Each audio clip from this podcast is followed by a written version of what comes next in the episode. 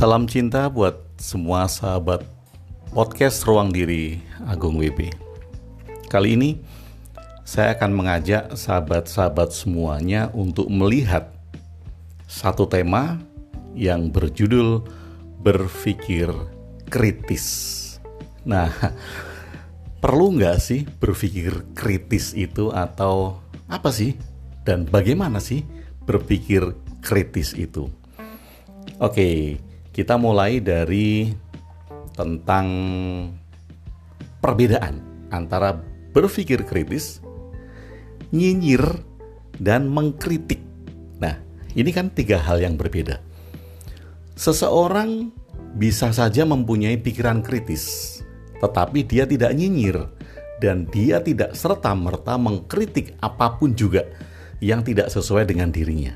Jadi, di sini kita mesti harus membangun sebuah pemahaman bahwa ketika Anda berpikir kritis, itu bukan berarti Anda akan selalu nyinyir, bukan berarti Anda akan selalu mengkritik hal-hal yang tidak sesuai dengan Anda. Oke, jadi berpikir kritis itu bagaimana sih? Yap, be your own. Jadilah diri Anda sendiri. Be original. Jadilah dengan pemikiran original Anda sendiri. Gimana? Kira-kira kalau Anda lihat selama ini, saat Anda memandang kehidupan, saat Anda memandang agama, saat Anda memandang Tuhan, saat Anda memandang sebuah masalah, Anda akan menghadirkan teori-teori yang pernah Anda ketahui atau tidak. Contoh begini, ketika Anda sedang dihadapkan dalam satu masalah apapun juga, kemudian Anda teringat dengan suatu teori filsafat, dan Anda membenarkan bagaimana cara Anda menghadapi masalah Anda itu dengan teori filsafat yang pernah Anda ketahui. Atau bisa jadi ketika Anda menemukan satu masalah, kemudian Anda mencari dalil-dalil agamanya untuk memperkuat argumentasi Anda dalam menyelesaikan masalah tersebut. Nah, bagi saya, ini bukan berpikir kritis, ini bukan be your own, ini bukan be original you, bukan.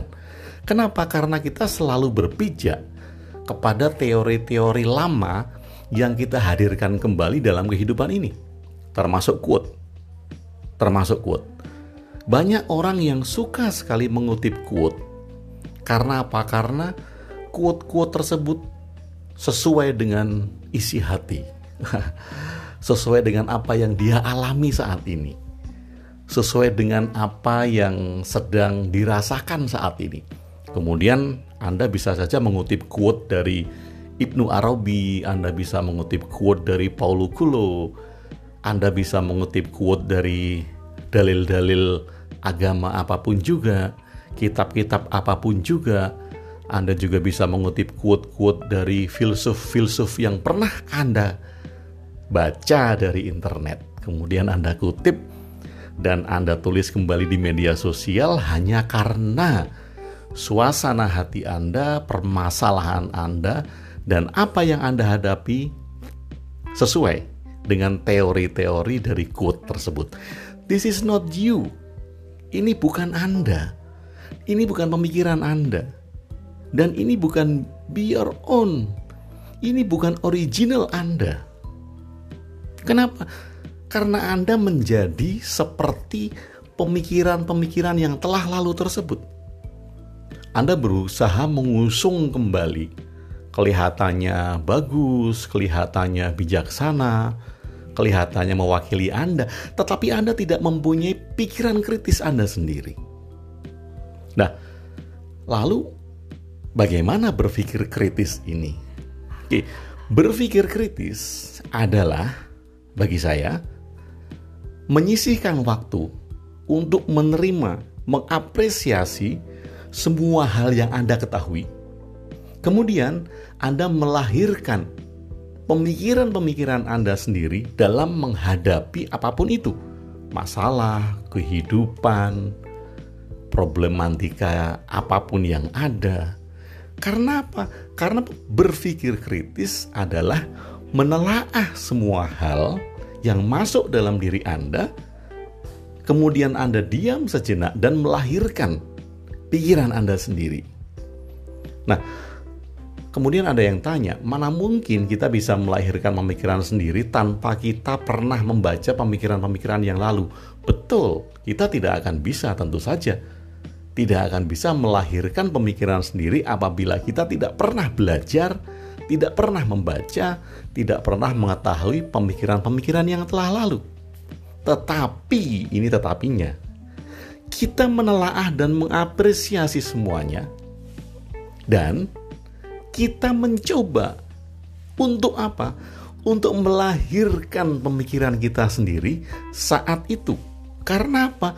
Karena mungkin, sangat mungkin sekali pemikiran-pemikiran yang Anda contek tadi, apakah yang sudah berumur ratusan ribuan tahun, tidak sesuai pada zamannya. Yang hidup pada zaman itu adalah Anda. Yang hidup di momen ketika masalah itu hadir adalah Anda, pikiran Anda. Jadi yang menghadapi Anda, yang melahirkan pikiran-pikiran tentu saja seharusnya adalah original diri Anda. Be your own, menjadi diri Anda sendiri dengan pikiran Anda sendiri. Nah, kita mau mulai dari mana? Kita mau mulai bukan berpikir kritis untuk mengkritik semua hal yang tidak sesuai.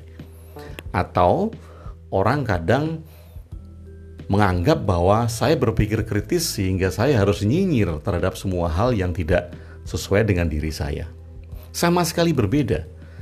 Berpikir kritis adalah melahirkan kebijaksanaan Anda ketika Anda melihat sesuatu, menghadapi sesuatu, mau menyelesaikan sesuatu, Anda melihat dengan cara pandang, paradigma, wawasan Anda sendiri. Jadi yang Anda lahirkan adalah pemikiran Anda sendiri. Loh, bagaimana Pak Agung? Saya sudah membaca banyak buku filsafat. Saya sudah membaca buku agama. Saya sudah banyak membaca buku tentang semua filsuf-filsuf. Jadi saya hafal betul. Nggak masalah. Dan itu baik-baik saja. Selama Anda tidak menggunakan dasar-dasar pemikiran mereka untuk Anda sendiri. Jadi ketika setiap saat Anda dihadapkan dalam satu masalah dan Anda kemudian kembali kepada pemikiran-pemikiran lama tersebut, Anda tidak melahirkan yang saya katakan be your own. Anda tidak melahirkan your originalitas. Anda tidak melahirkan bagaimana berpikir kritis dari dalam diri Anda. Nah, apa gunanya? Gunanya banyak. Gunanya adalah setiap momen yang Anda hadapi, itu Anda hadapi dengan momen-momen yang baru. Setiap momen Anda hadapi dengan momen-momen yang baru. Karena Anda tidak berpikir kembali tentang teori-teori, tentang filsafat-filsafat, tentang arti-arti yang sudah lama tersebut. Walaupun Anda mengetahuinya, Anda akan mengambil jarak sejenak, mengapresiasi semua hal, kemudian melahirkan pemikiran Anda sendiri. Ini adalah berpikir kritis. Jadi sejak kapan kita sebenarnya harus memulai untuk berpikir kritis ini? Kalau bagi saya sejak dini, mungkin setingkat SMP.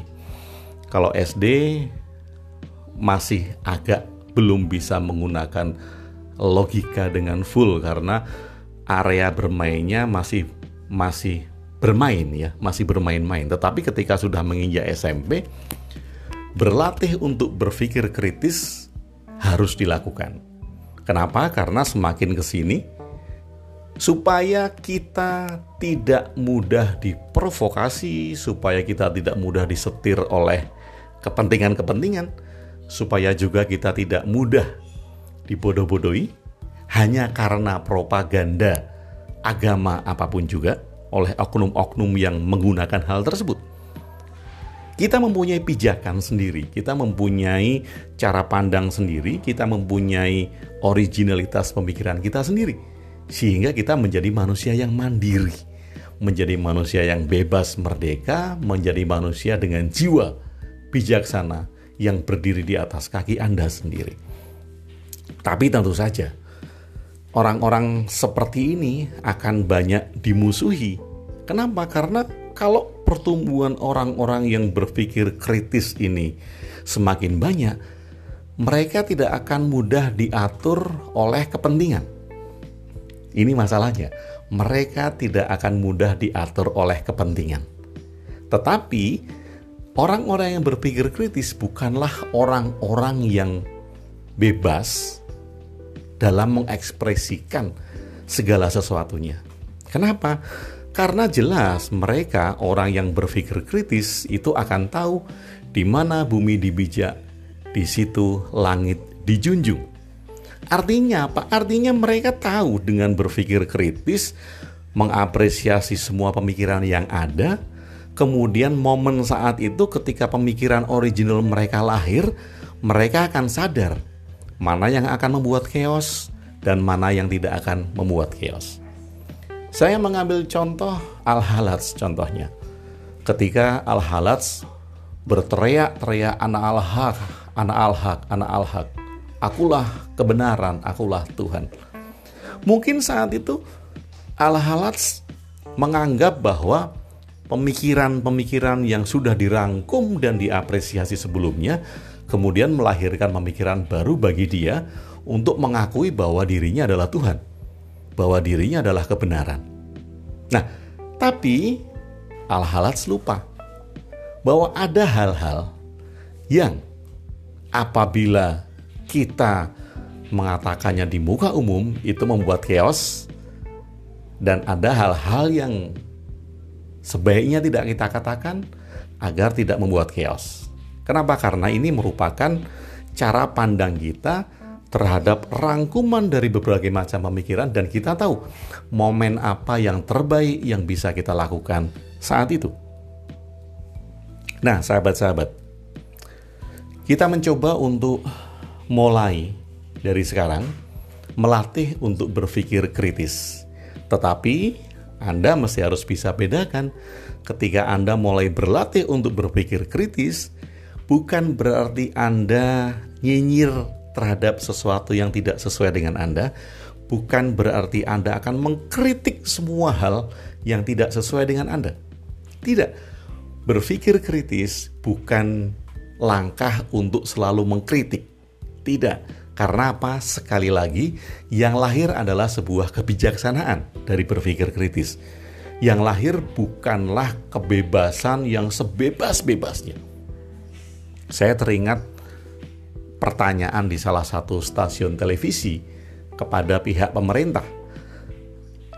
Pertanyaannya, apakah kebebasan berpendapat untuk turun ke jalan itu dilindungi oleh undang-undang? Pihak pemerintah menjawab bahwa ya, kebebasan berpendapat itu dilindungi oleh undang-undang. Tapi kemudian beberapa contoh diberikan, si A berorasi, kemudian kebebasannya dipasung. Artinya dipasung, kemudian menjadi tersangka, kemudian diamankan oleh polisi dan segala macam. Tetapi setelah kita lihat, kebebasannya kebablasan. Yang saya maksud kebablasan itu adalah mereka tidak menyadari mana yang kata-kata atau kalimat-kalimat yang membuat chaos dan yang tidak. Karena apa? Walaupun kebebasan itu dijamin oleh pemerintah, tetap ada batas-batas yang mesti harus kita sadari. Batas-batas bagaimana kita tidak mencaci maki orang lain, batas-batas bagaimana kita tidak menggunakan kata-kata kotor untuk orang lain, batas-batas bagaimana kita menghargai juga hak-hak kebebasan orang lain. Nah, bila kita melatih berpikir kritis ini sejak dini, hal ini tidak akan terjadi. Kenapa saya katakan tidak terjadi? Karena be your own, Anda mempunyai originalitas Anda yang lahir sebagai kebijaksanaan Anda. kebijaksanaan ya, bukan tindakan yang tidak bertanggung jawab. Tidak. Berpikir kritis akan melahirkan kebijaksanaan yang bertanggung jawab, karena Anda akan tahu dengan mengapresiasi semua pengetahuan, dengan mengapresiasi semua hal-hal yang sudah Anda ketahui, Anda diam sejenak, ambil jarak dari masalah, problematika, momen yang sedang Anda hadapi saat itu. Kemudian Anda melahirkan pikiran-pikiran original Anda sendiri saat itu. Jadi bila Anda membuat quote, jangan kutip quote-quote yang sudah lama, bikin quote yang baru. Bila Anda ingin mengungkapkan sebuah pandangan atau wawasan, contoh tentang kehidupan, apa sih kehidupan ini? Ungkapkan dengan cara pikir original Anda sendiri. Bila Anda juga mau mengungkapkan Tuhan itu seperti apa, Tuhan itu bagaimana, dan Tuhan itu ada atau tidak, Anda tentu saja bisa melatih ini dengan berpikir kritis, yaitu melahirkan pemikiran-pemikiran original Anda tentang hal-hal yang sedang Anda hadapi. Nah, sahabat,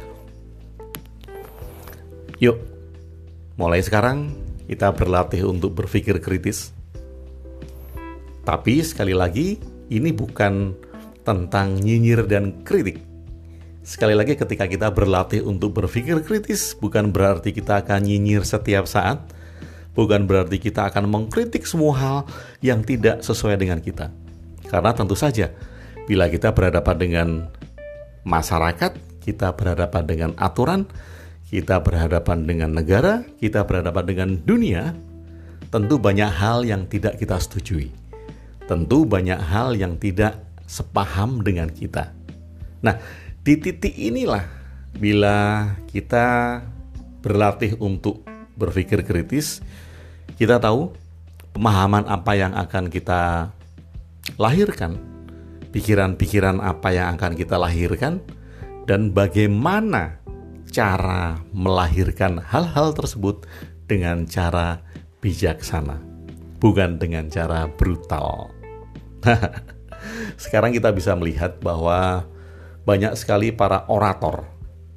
Saya menyebutnya orator karena siapapun dia yang berdiri di depan panggung, entah dia itu tokoh agama, entah itu dia tokoh politik, entah itu dia tokoh masyarakat, apapun juga, sebagai seorang orator, apakah orator-orator tersebut sudah berpikir kritis, atau mereka hanya mengutip, meminjam, kemudian malah mencontek kembali hal-hal yang pernah diketahuinya di masa lalu, puluhan tahun, ratusan tahun, ribuan tahun, hanya untuk pijakan pembenaran dari apa yang dia lakukan. Bila itu yang terjadi, mungkin saja para orator belum berlatih untuk berpikir kritis. Sahabat, be your own, be your original, dan berpikir kritis untuk melahirkan kebijaksanaan, cara pandang Anda sendiri, dan menjadi manusia yang mandiri, bebas dari apapun juga, tapi bertanggung jawab penuh terhadap kehidupan Anda. Oke, terima kasih banyak. Salam cinta dari Ruang Diri Agung WP.